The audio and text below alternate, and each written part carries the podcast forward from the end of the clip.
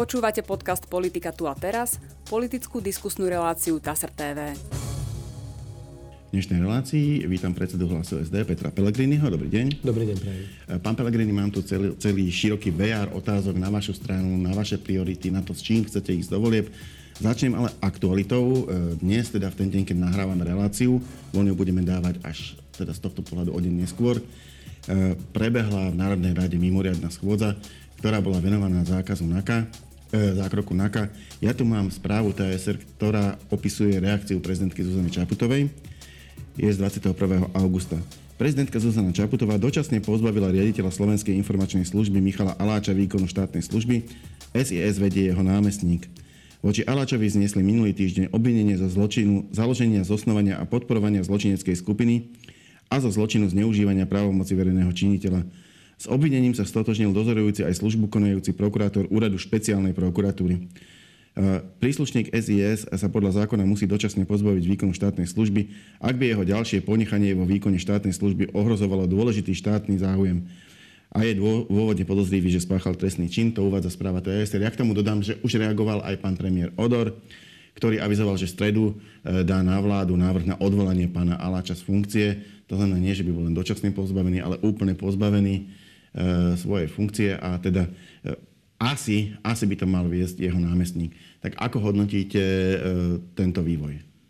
No, musím povedať, že sa ako keby naplňa očakávaný vývoj, kedy sa čakalo, kedy sa po odvolaní alebo po obvinení riaditeľa SIS pokusí pani prezidentka s pánom premiérom aj na nátlak tretieho sektora, médií ho a niektorých politických strán zbaviť funkcie, ale ja to hodnotím ako dvojitý meter v priamom prenose ale že obrovský dvojitý meter.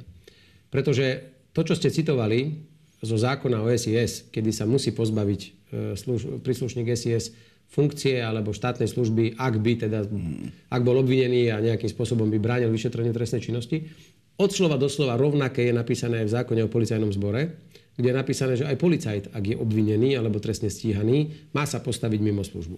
Tak len pripomínam, že pokiaľ to pán minister Šimko na vnútre vyžadoval od šéfa inšpekcia ministra a policajného prezidenta Hamrana, že nechcel dovoliť pána Ďurku, alebo ako sa volá, ktorý je obvinený a trestne stíhaný, aby bol povýšený dokonca za, ja neviem, na zástupcu šéfa inšpekcie a sám seba vyšetroval, tak nakoniec vtedy padol uh, pán Šimko z funkcie a pani prezidentka ho nepodržala vo funkcii, hoci pán Šimko chcel urobiť to isté, čím argumentuje pani prezidentka mm, vo svojom zdôvodnení. Malá poznámka, nevyšetroval sám seba. Ako bol, bol v pozícii, keď mu boli podriadení vyšetrovateľia, ktorí vyšetrovali asi aj Dobre. jeho prípad, ale, ale nevyšetroval som Dobre, tak, aby, tak som to možno zjednodušil, ale není teraz podstata, podstatná vec, že či sám seba vyšetroval, ale že bol povýšený, hoci mal byť postavený mimo službu, tak ako pán Alač. Čiže pani prezidentka by bolo fajn, keby mala rovnaký meter aj na policajný zbor, aj na Slovenskú informačnú službu. Tým, že takto nekoná a nemá rovnaký pohľad na vec, tak samozrejme zbudzuje podozrenie, že či je tu naozaj v tomto štáte všetko v poriadku a že či my vôbec môžeme veriť vyjadreniu pani prezidentky a pána Odora, ktorí po Bezpečnostnej rade piatimi vetami odpovedajú, že všetko je OK.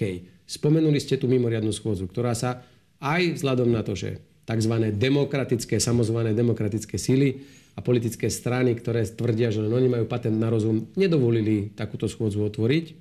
A schôdza ani nebola, čiže my nevieme, nikto na nej nevystúpil. Ja osobne vám chcem povedať, že keby som bol za takéto kritickej situácie, tá, tá, tá situácia je vážna, obvinení dvaja šéfovia SIS, máme obvineného šéfa MBU, nemáme ministra vnútra, riadi to všetko pán Odor, úradnícky premiér, ktorý je zároveň ministrom vnútra a nad tým všetkým dohliada len pani prezidentka. A nemá to podporu to je, parlamentu. Nemá to absolútnu podporu parlamentu. To je komplikovaná, zložitá situácia, ktorá už naozaj zaváňa až ohrozením demokratického zriadenia tejto krajiny keby som bol premiér v takejto zložitej situácii, aj keď verím, že by sme sa my nikdy do takej situácie zložitej nedostali, sám by som požiadal o možnosť vystúpiť v parlamente, aby som poslancov oboznámil, teda ak som presvedčený, že všetko je to v poriadku, aby sa ničoho nebáli. Sám by som sa prihovoril občanom krajiny, no, ale, aby som ale ich ako, upokojil, ako, pretože... Ako môže v parlamente vystúpiť, keď nie je schôdza? No veď práve len, že viete, keby bol pán predseda, eh, keby bol pán premiér sám požiadal o vystúpenie, pán predseda mu môže zvolať schôdzu kedykoľvek, to nemusí byť mm. ani 30 podpisov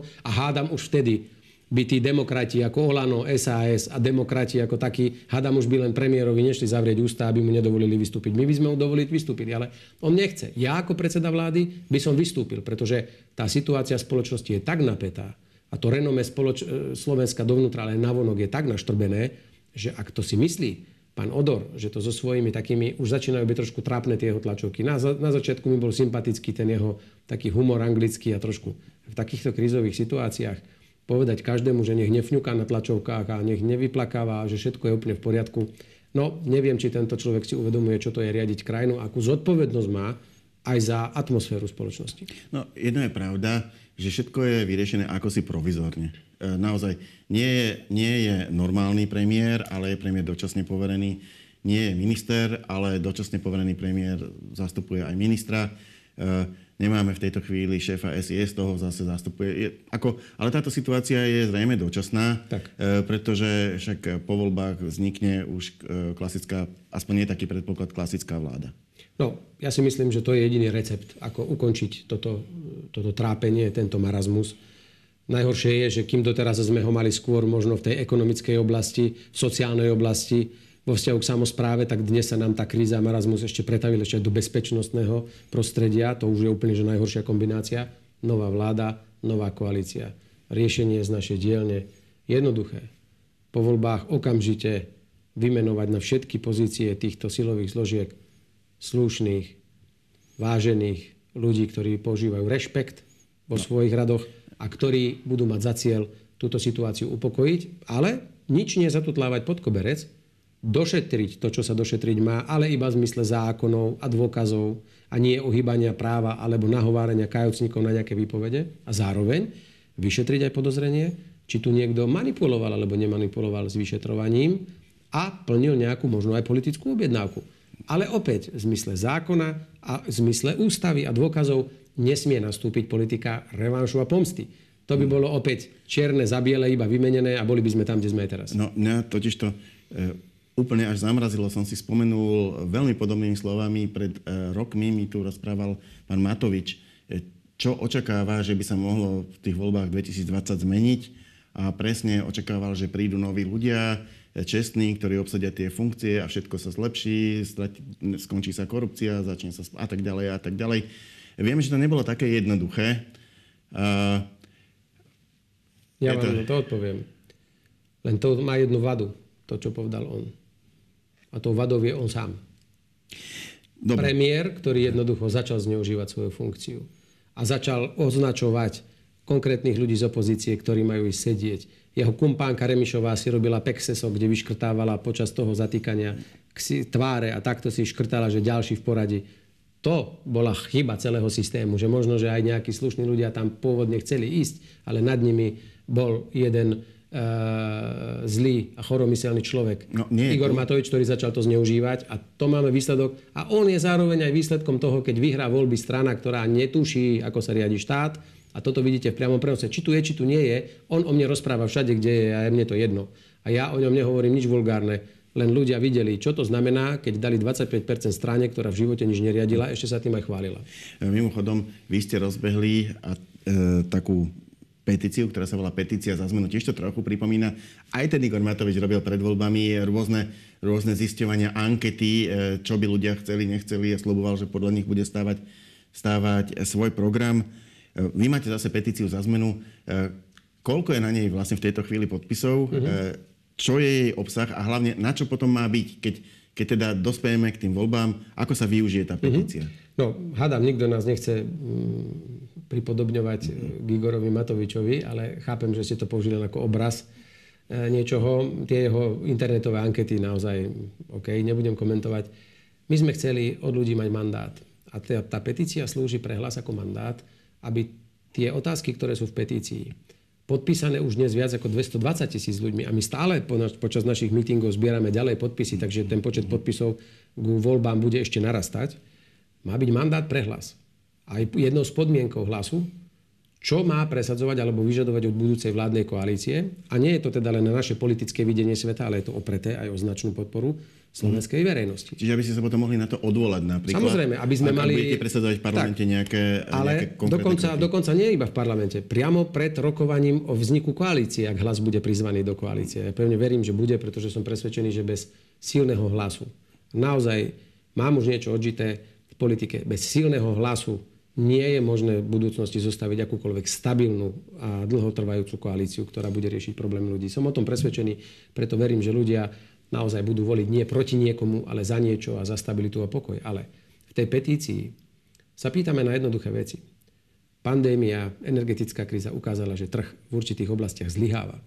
Preto sme presvedčení, že na Slovensku treba po voľbách budovať opäť silný štát. Ja to poviem ešte jednoduchšie po voľbách musí začať, začať vládnuť v krajine opäť premiér a ministri, ktorí sú, pochádzajú z volieb. A nie tretí sektor, niektorý tretí sektor, ktorý rád do politiky komentuje a vybrané médiá, ktoré pomaly začnú kádrovať, kto môže niekde byť, čo sa môže urobiť, nemôže. Toho sme svetkom teraz. Znovu musí riadiť krajinu premiér a ministri. A silný štát v našom ponímaní znamená, že sme sa ľudí pýtali, či súhlasia, aby sme kvôli cenám, stabilným a lacným cenám energií mali prevziať naspäť kontrolu strategických energetických podnikoch. Čo ale nebude jednoduché v praxi? Nebude jednoduché, ale dokázali sme dostať pod kontrolu naspäť Gabčíkovskú vodnú elektráreň, dokážeme kľudne aj jadrové elektrárne. My si na to trúfame.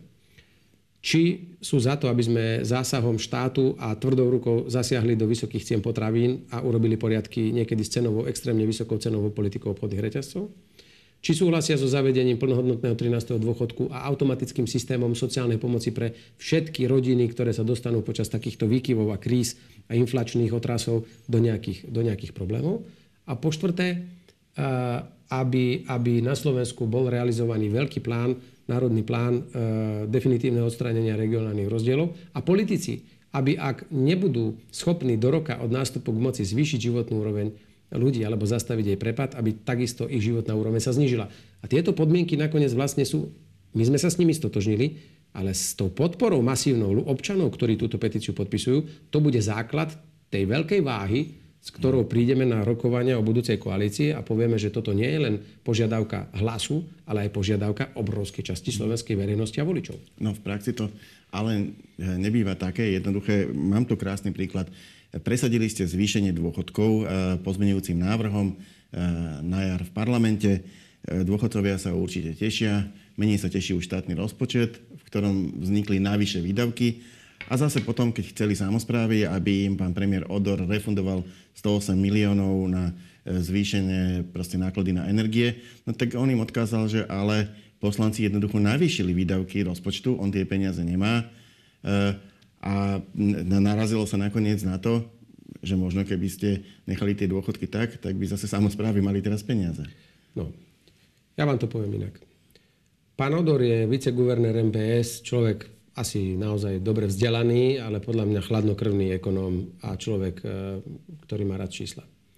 Ja som takisto ekonóm, ale som srdcom sociálny demokrat a lavico orientovaný človek, ktorý vidí za všetkým ľudské osudy.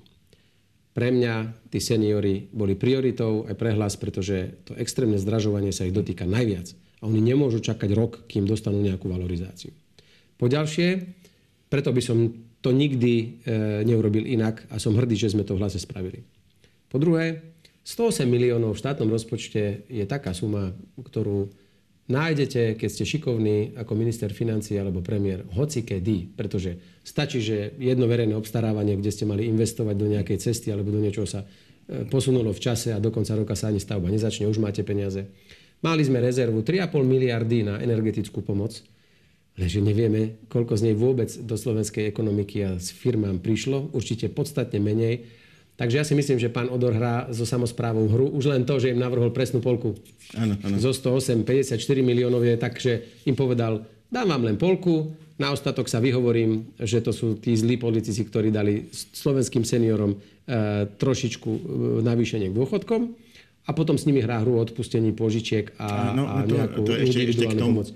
Ja si myslím, že pán Odor vychádza z čísel, ktoré mu podsúvajú tí kolegovia na ministerstve financií, že samozpráva má stále ešte dosť peňazí na rezervných fondoch a chce slovenskú samozprávu vyšťaviť na nulu, na nulu a nechce im dať všetko, čo chcú, ale s nimi vyjednáva a dôchodky používa len ako zásterku. Ja vám chcem povedať veľmi jasne, a bol som aj premiér, a bol som aj minister financí, a štátny tajomník. Byť mňa, na mne tak vám garantujem, že aj seniory majú svoje dôchodky, aj samozpráva je e, vysanovaná a takéto trapné argumenty a výhovorky by som nepoužíval. No, e, je pravda, že, že aj Združenie miest a obcí Slovenska je rado aj za tú polovicu. Mám tu, mám tu, mám tu, mám tu správu TSR. ZMOS súhlasí s ponukou vyplatenia kompenzácií z dôvodu vysokých cien energií. Súbežne s tým bude žiadať o odpustenie tzv. covidových požičiek a riešenia problémov samozpráv na individuálnej báze. Rozhodla o tom rada ZMOS na svojom online rokovaní. Informoval o tom pán Božík. Ponuku označil za malé víťazstvo, ktoré je podľa neho lepšie ako nič.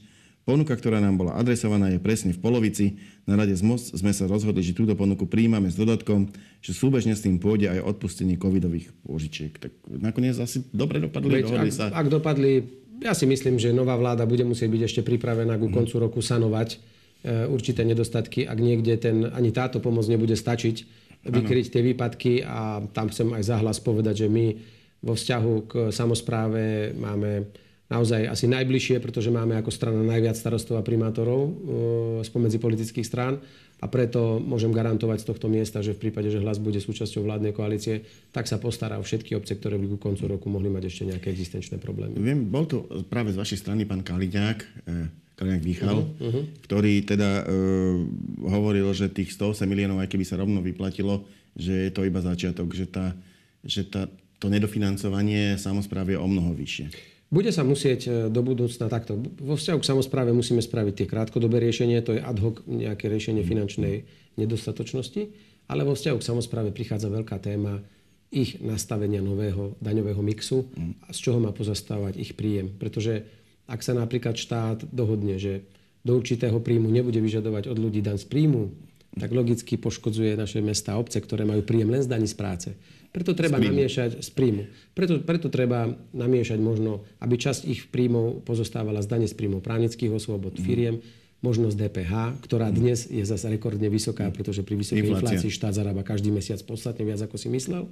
Takže toto je pred nami diskusia, ale chcem uistiť slovenskú samozprávu a v hlase sme to povedali veľmi jasne. Michal Kaliňák je toho garantom. Žiadne rozhodnutie, ktoré sa týka samozprávy, budúca vláda, ak tam bude hlas, neurobíme bez dohody so samozprávou. Nie o nich bez nich. Premiér Odor 9. augusta avizoval, že by chcel riešiť problémy s pediatrickými ambulanciami a zároveň zmeny trestného zákona a trestného poriadku v súvislosti s nedávnou vraždou v Dubnici nad Váhom na mimoriadnej schôdzi parlamentu, ktorá by sa mohla konať napríklad po slavnostnej chôdzi Národnej rady, tá je plánovaná na 1. septembra.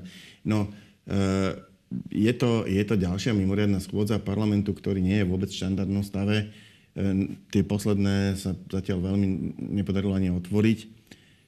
Vy podporíte takúto schôdzu, ak, ak, by, ak by o ňu bol záujem? Je teraz avizované, že bude pravdepodobne 7. septembra. Mm.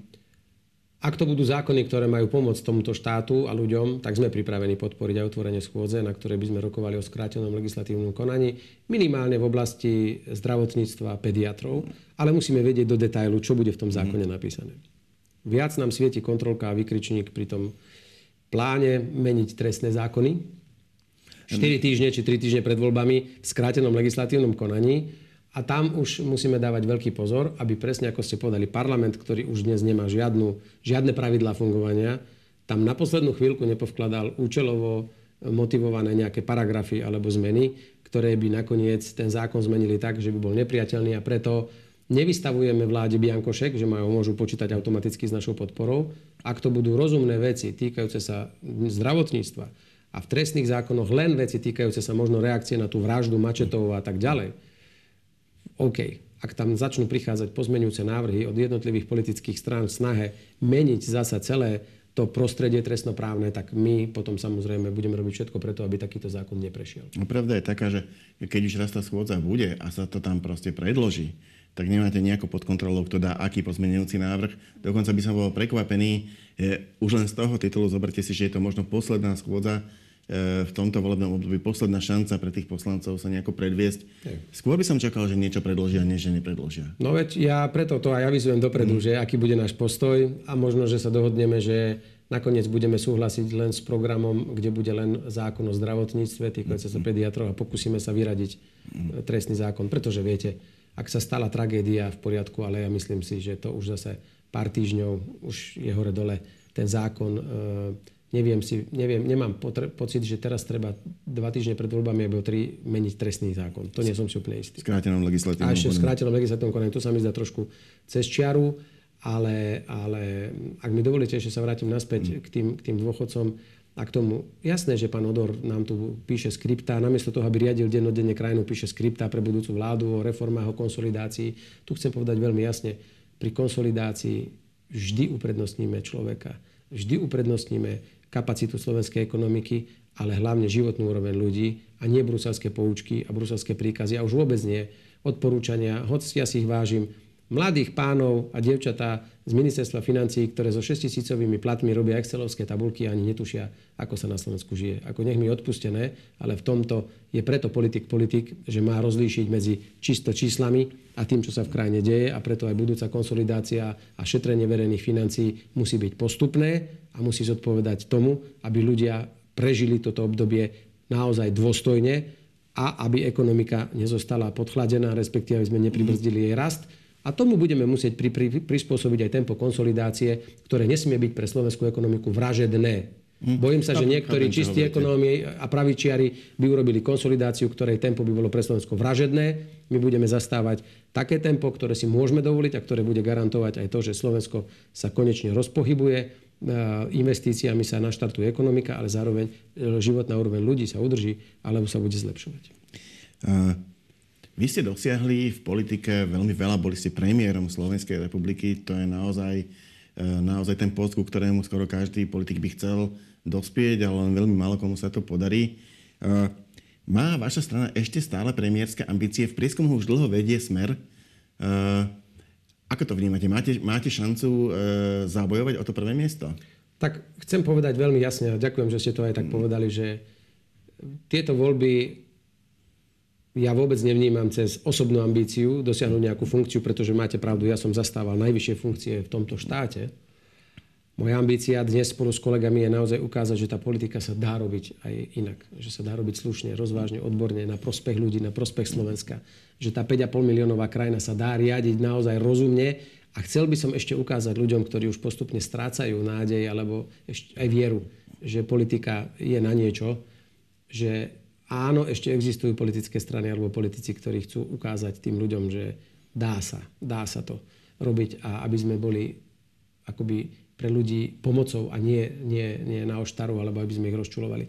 A preto každá strana musí mať ambíciu. A my v hlase neopúšťame ambíciu byť rozhodujúcim prvkom pri zostavovaní budúcej vládnej koalície. Výťazstvo nakoniec sa rozhodne až 39. Ano, a ja som ale presvedčený a urobíme všetko preto s kolegami, aby hlas bol stabilizujúcim prvkom budúcej dobrej vládnej koalície, pretože voľby nesmú byť o boji nejakej ideológii, alebo voľby len kvôli tomu, aby sa niečo nevrátilo.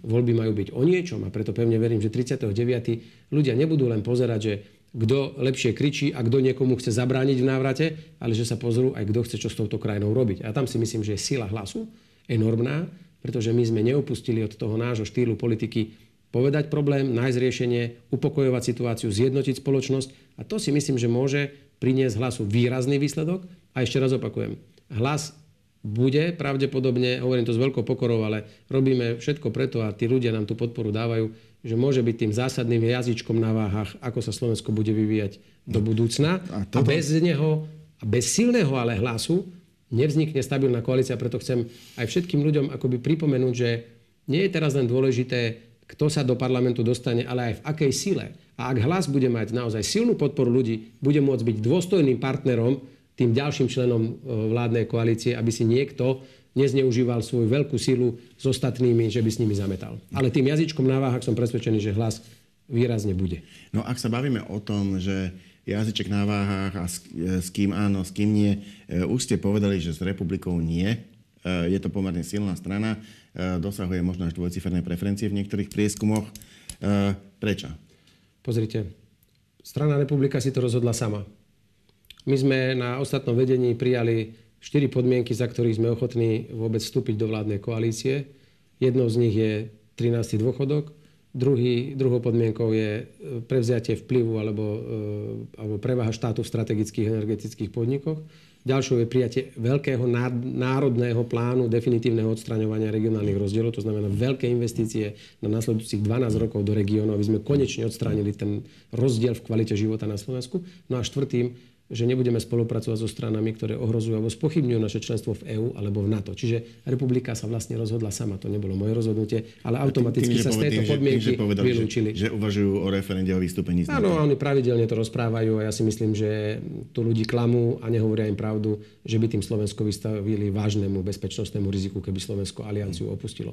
Ja netvrdím, že tam máme bezhlavo iba mať sklonenú hlavu a počúvať, čo nám stade povedia. Máme byť hrdým členom NATO, tak ako aj hrdým členom EÚ a vždy nie len byť príjimateľ rozhodnutí, ale ich spolutvoriť ako suverénna krajina a brániť si vždy záujem Slovenskej republiky. Ale z týchto inštitúcií, ak by sme vystúpili, tak Slovensko nedopadne dobre. To vám hovorím otvorene ako človek, ktorý už v tej politike niečo zažil.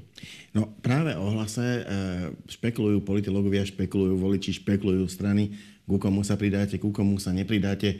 E, ja, ja sa vlastne chcem opýtať skôr systémovo, e, či, e, či chcete byť v každom prípade stranou zmeny, alebo by ste boli ochotní podporiť do istej miery aj kontinuitu. Myslím, si, myslím to tak, ak by napríklad mala vzniknúť vláda, ktorým z základom by boli strany tejto vládnej koalície, respektíve tej, čo bola tieto tri, strá, tieto tri roky a povedzme plus vy a progresívne Slovensko. Je to pre vás priateľný model? A hneď vám veľmi konkrétne na to odpoviem. Úvod poviem, že aj tak pevne verím, že napriek týmto špekuláciám, že či hlas pôjde tam alebo tam, si ľudia a v zásade voliči budú skôr všímať, čo hlas chce robiť, pretože ak bude hlas silný, tak vtedy presadí všetko to, čo chceme urobiť. A nebude môcť s nami niekto iný extrémne cvičiť, alebo nám z našich cieľov E, ktoré máme stanovené v programe a ktoré nás podporujú ľudia, že nám z nich bude škrtať. Čiže prvotný moment je, hlas musí byť silný. A vtedy naozaj vie naplniť všetko, o čom rozprávame. A vtedy bude aj to postavenie hlasu e, v koalícii také, že nikto nebude môcť len tak akoby uhnúť od týchto cieľov. A odpoviem vám, neviem si predstaviť kontinuitu. Neviem si predstaviť kontinuitu, pretože sa nemôžem pozerať na to, kde nás tieto strany vládnej koalície priviedli, do akého chaosu a marazmu. A ak by sme tomu mali asistovať, aby takýto chaos a marazmus pokračoval aj ďalej, tak to zásadne odmietam a hovorím to veľmi jasne. Kontinuita pre Slovensko je nepriateľná.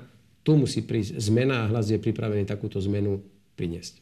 Ďakujem pekne. To bola posledná otázka našej dnešnej debaty. Ja za ne ďakujem Petrovi Pelegrinimu, predsedovi strany Hlas SD. Ďakujem za pozvanie a my sa v našej relácie opäť stretneme na budúce. Dovidenia.